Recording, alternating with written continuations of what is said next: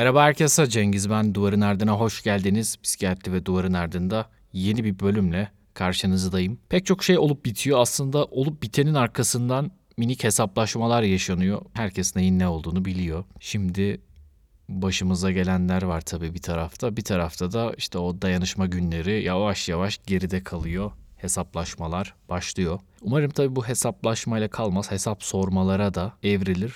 Çünkü genelde bizde hesaplaşma oluyor. Sen bunu neden yaptın diye birisine sorduğunuzda sen de bunu yapmıştın gibi bir cevap alıyoruz. Sen bu konuda yanlış yaptın dediğinde o da sana 20-30 sene öncenin bir yanlışıyla cevap veriyor. Tabii tüm bunlar bir karmaşa, bir kaos yaratıyor.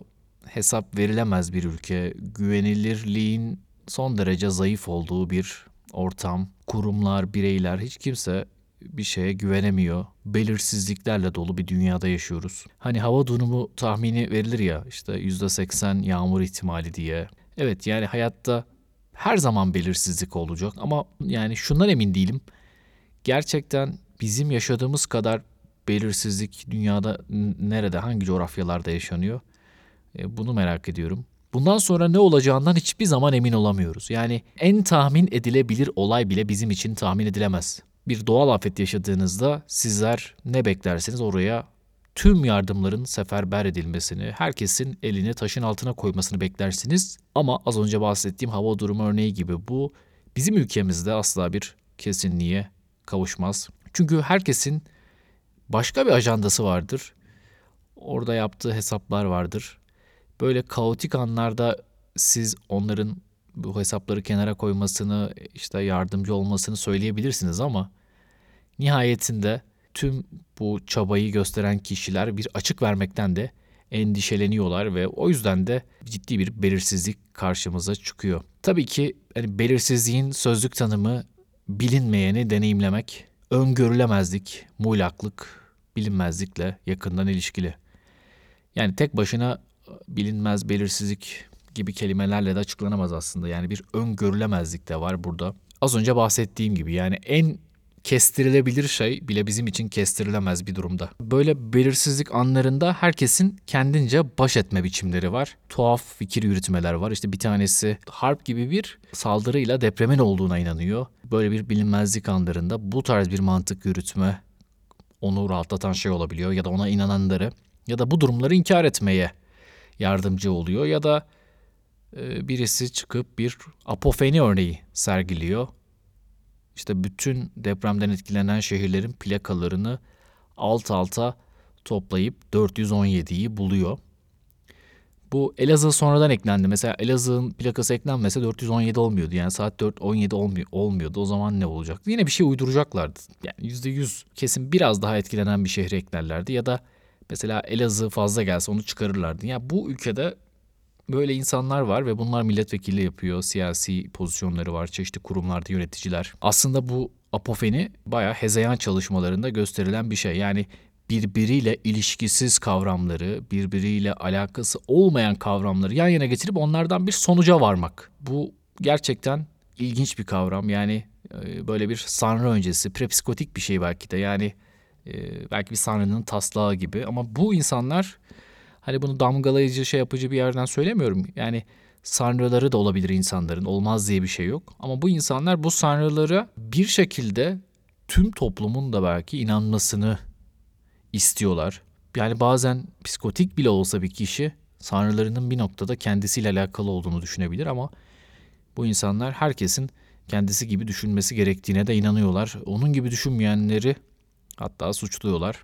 Ama çok ciddi bir karşılık buldukları kesin. Yani yoksa bu düşünceyi bunlar ortaya bir anda atmıyorlar işte bu jelibon rezervinden tutun da işte Türkiye'de bor madenleri, Karadeniz'de çıkan gaz bunlar sürekli Türkiye'de çıkıyor. Türkiye'de bir şekilde varlar ve bu bu karşılık bulan bir şey. Türkiye'de bu tarz şeyler oluyor. İnsanlar böylece öne çıkıyorlar. Bu belirsizlik anlarında, bu öngörülemezlik anlarında toplumun buradaki belki de işte o belirsizliğe tahammülsüzlük dediğimiz şeyi çok iyi kullanıyorlar. Bizler belirsizlikle yan yana gelemiyoruz, baş edemiyoruz. İnsanlar deprem bölgesindeki e, kişilerin tavırlarını mesela yadırgıyor. Ya işte aileni kaybetmişsin, evin yıkılmış. Böyle bir dönemde bile gidiyorsun e, işte şundan Allah razı olsun diyorsun. Kendini çok hızlı bir şekilde birilerinin yanına atıyorsun. Çünkü burada ciddi anlamda bir belirsizlik var mücadele etmen gereken ama bununla mücadele edecek mekanizmalara belki sahip değilsin ya da bunların sende olduğunun farkında değilsin. Tabii birçok çalışma var bu konuda. Yani bu psikiyatrinin, psikolojinin de çok çalıştığı bir konu. Tarihsel bağlamda da çalışılmış bir konu. Özellikle tehdit anlarında belirsizliğin korku ve endişe uyandırılabileceği gösterilmiş. Ve hatta işte belirsizliğe tahammülsüzlük kavramı bu nedenle kaygıyla çok sık yan yana gelir ve buradaki temel bileşen başlangıçta bilinmeyenden korkmak olarak tanımlanmıştı. Psikologlar, bu alanda çalışanlar bilinmeyenin korkusunu bireyin herhangi bir bilinç düzeyinde veya işlem noktasında algılanan bilgi yokluğundan kaynaklanan korku yaşama eğilimi olarak tanımladılar. Bu bilgi yokluğu çok önemli bir şey. Yani biz her zaman bir şeyler hakkında bilgi toplarız. Özellikle bizi korkutan, bizi kaygılandıran şeylerle ilgili daha fazla bilgi toplarız. Bilgi toplamak için de tabii ki kaynaklara, güvenilir kaynaklara ihtiyacımız var ama her zaman bu kaynaklara yeterince erişebiliyor muyuz? Bundan emin değilim. Mesela Türkiye'de şimdi bir ekşi sözlüğe bir müdahale var. Twitter yavaşlatıldı zannedersem.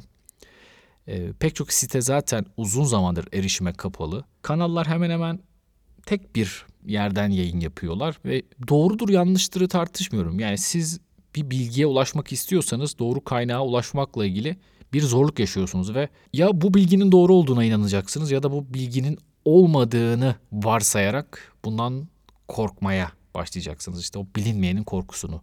O zaman şöyle bir tercih yapmanız gerekiyor. Ya bilinmeyenin korkusunu yaşayacaksınız hayatınızın her anında ya da size sunulan bilgilerin doğru olduğuna inanacaksınız. Burada seçimin kimler tarafından nasıl yapıldığını hepimiz birlikte görüyoruz. Zaten bu temeldeki korku tüm kaygı bozukluklarının altında yatan temel bilişsel süreç. Ancak kaygının neden olduğu o duygusal deneyimden bir, biraz farklı.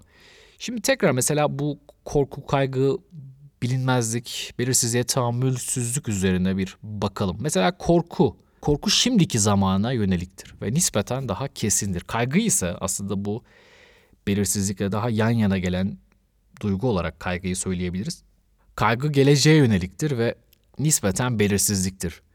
Ve belirsizlik kaygı ve endişeye yol açan kavramsal korku modelinde merkezi bir özelliğe sahiptir. Aslında dikkatle de ilgili çalışmalarda bu söylenir. Ee, bizler özellikle kaygımız yoğunken dikkatimizi bir şeye vermekte de zorlanırız. Çünkü kaygı korkudan farklı olarak dikkati genişleten bir şeydir. Yani dikkati daha belki hani e, pek çok yere e, dağıtan bir şeydir ve bu noktada dikkatimizi toplamak çok kolay değildir ama korkuda mesela dikkatimiz sadece bir yerdedir. Yani işte korktuğunuz bir şey varsa bir ya da bir nesne varsa e, korkuda biraz daha kondanse edilebiliyor duygunun hedefindeki yer. Dikkatiniz daralıyor. Orada da tabii başka türlü şeyler belki de dikkatinizi çekmiyor. Yani sizi çok korkuttuklarında olup biten diğer şeyleri görmekte zorlanıyorsunuz. Sizi çok kaygılandırdıklarında da her şey ama her şey dikkatinizi dağıtıyor. Çünkü her yer tehdit sizin için. O yüzden bunu herhalde çok iyi kullanıyorlar. Şimdi ben artık tahammül sınırlarımı zorlamaya başladıklarını düşündüm. Ve gerçekten artık yani işte sürekli bir olayın arkasından bir şey daha çıkıyor. Yani bize her şeyi takip edemeyiz. Bizim yerimizde bir şeyleri takip etsin dediğimiz insanlar da zaten çoktan salmışlar. Ya kendileriyle ilgili korkuları var bir şey demiyorum. Yani Türkiye'de kendi geleceğiyle ilgili korkuya kapılıp bencil hareket eden insanlar var ve e, bunları çok suçlamıyorum, çok kabahat bulmuyorum ama en azından kahramanmış gibi yapmayabilirler. Hani bu işin e, böyle bir tarafı var. Yani bu tutarsızlık beni rahatsız ediyor. Biraz oksimoronca bir şey olacak ama ya mertçe çıkıp ben korkuyorum diyeceksin. Ya da bir korkak olduğunu e, ben yeteri kadar mert değilim diye bize söyleyeceksin. Ee, biraz tuhaf geliyor kulağa ama bence böyle. Evet bütün bu şeyler, bütün bu kaos, bahsettiğim bu kaos, belirsizliğe tahammülsüzlük, çalışmalarda da gösterilen şeyler. Önümüzü görmemiz gerekiyor ama nasıl göreceğiz? Hiçbir fikrimiz yok. Her gün ama her gün yeni bir kaos çıkıyor. Bir tarafta doktorlar örneğin 109. devlet hizmet yükümlülüğü için at- atanmak üzereler ama nereye atanacakları belli değil. Atandıkları yerde nasıl konaklayacakları belli değil. Hangi hastanede nasıl çalışacakları belli değil. Bir tarafta tıp fakültesi öğrencileri, diş hekimliği öğrencileri ya da üniversite öğrencileri okullarının nasıl devam edip etmeyeceğiyle ilgili bir bilinmezlik içerisindeler. Depremden zarar gören üniversiteler nerede devam edecekler bunlar bilinmiyor. İnsanlar evleri hasar, işte ağır hasarlı, orta hasarlı her neyse ya da hasarsız diye rapor aldıklarında buna güvenemiyorlar. Burada bir bilinmezlik var.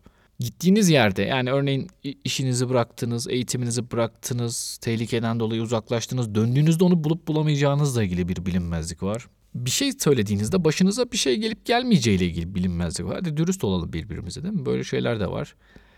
Ve ilginç bir şey söyleyeceğim size.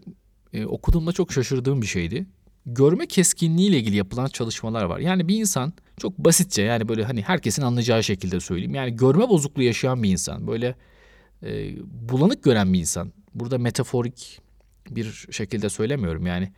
Gerçekten görme bulanıklığı yaşayan insanların hayatları boyunca daha fazla kaygı bozukluğu yaşadığı gösterilmiş. Şimdi hadi bu örneği metaforik bir şekilde kullanalım. Bizim gibi ülkelerde geleceğinden emin olamadığında yani işte cebinde 100 liranın yarın 50 liraya düşüp düşmeyeceğini bilemediğin ülkelerde yarın işten atılıp atılmayacağını bilemediğin ülkelerde sokakta kalıp kalamayacağını bilemediğin ülkelerde işte yani sen bir köprüden geçerken bile köprünün fiyatının değişebileceği bir ülkede yani seçim tarihinin bir gün söylenip iki gün sonra değişebileceği bir ülkede ya da seçimin tekrarlanabileceği bir ülkede ya da herhangi bir şeyin tahmin edilemeyeceği bir ülkede. Yani inanın sadece şey değil politik zeminde söylemiyorum. Yani bir sınava girersiniz işte 95 alacağınızı düşünürsünüz. 40 alırsınız. Yani hiçbir şey tahmin edemiyorsunuz bu ülkede. Her şey bilinmez. Herkesin kendi ezberi var. Herkesin kendi doğruları var ve siz o sizden daha yukarıdaysa ya da hiyerarşik anlamda daha üst bir pozisyondaysa onun doğrularına tabi oluyorsunuz. Onun doğruları her neyse. Hani o doğrular değişmese ona da razıyız ama o doğrular da çok sık değişiyor. Ve sonuç Kocaman bir bilinmezlik. Bu kadar bilinmez ol, olunan yerde, bu kadar geleceği öngöremediğimiz bir noktada hepimiz çok kaygılıyız. Bu kaygıyla nasıl baş ediyor insanlar? Her, herkesin bildiği üzere kaçınarak ya da kaçarak. Gücü yetenler, eğitim düzeyi gelişmiş olanlar ya da kalifiye elemanlar onlar kaçıyorlar. Buradaki kaçmak hani böyle o şey jargonda değil. Küçümseyen ha kaçtılar gibi değil. Yani kaygıyla baş etmek için kaçıyorlar. Bu kadar bilinmez olunan bir yerden insan zaten uzaklaşmak ister. Ya da hiç yokmuş gibi böyle şeyler hiç olmuyormuş gibi davranırsınız. Haberlere bakmazsınız. Gündemi takip etmezsiniz. Ya da mevcut güçlü yönetime sığınırsınız. Yani hiçbir şey olmuyormuş gibi. Her şey çok iyi. İşte şaha kalktık, yürüyoruz gibi. Bir tane Twitter'da böyle bir caps vardı işte. 2023'te Fransa bizim olacak. Kardeşim Öyle mi kardeşim? Ee, bunların da böyle hesaplarında 1453'lü falan rakamlar var. Evet kardeşim imzalar atıldı gibi. Yani ya da böyle bir zihniyete sahip olacaksınız ki bütün bu olup bitenle baş edeceksiniz. Yani yoksa nasıl baş edebilirsiniz ki bu kadar bilinmezdi? Yani işte devlet baba bize bakacak. Yani evim de yıkılsa, işim de yıkılsa, çocuklarım da ölse, ben hayattaysam devlet bana bakacak bu arada o bakmalı gibi bir yerden de değil. Hani bakmalı, devlet bana bakmalı politik bir duruş. Devlet bana bakacak yani o zaten onun baş etme biçimi. Yani orada en ufak bir isyan yok. Bir güven var ve o, güvenin neticesinde bir beklenti var. Onlara da bakılıyor herhalde. Yani bu kadar insan da herhalde yanılıyor olamaz. Ara sıra istisnalar çıkıyor işte. Ben fikrimi değiştirdim, yıllardır böyle düşünüyordum diyen insanlar oluyor ama onlar da belki bizim yankı odalarımızda sesi çok çıkan insanlardır. Yani genel popülasyonda sayıcı az da olabilirler. Kendimizi de kandırmamak lazım bir yerde. Her neyse bu kadar bilinmezlik, öngörülemezlik ve kaosun olduğu bir yerde hepimiz kaygılıyız. Bu kaygıyla da farklı farklı yöntemlerle baş ediyoruz. Bugün hani bunun psikoterapisini, bunun formülasyonunu çok detaylandıracak bir durumda değildim ama bu ülkeden neden insanlar kaçıyor? Ya da bu ülkede insanlar neden bazı şeyleri düşünmekten kaçınıyor? Bunun en akla gelen, en makul cevabı herhalde bu belirsizlik ortamı olurdu. Buraya kadar dinlediğiniz için teşekkür ederim. Kendinize iyi bakın. Hoşçakalın.